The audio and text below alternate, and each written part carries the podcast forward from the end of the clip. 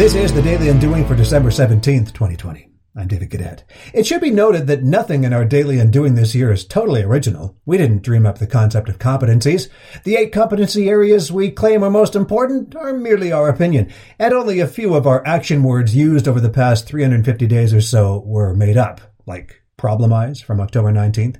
All we've wanted to do is ignite a little movement around the idea of awakening and utilizing these competencies through daily practices. And so, with that clear acknowledgement of the many whose thoughts have contributed to our movement, we'd like to borrow from Doctor Seuss to drive home the true meaning of the citizenship competency.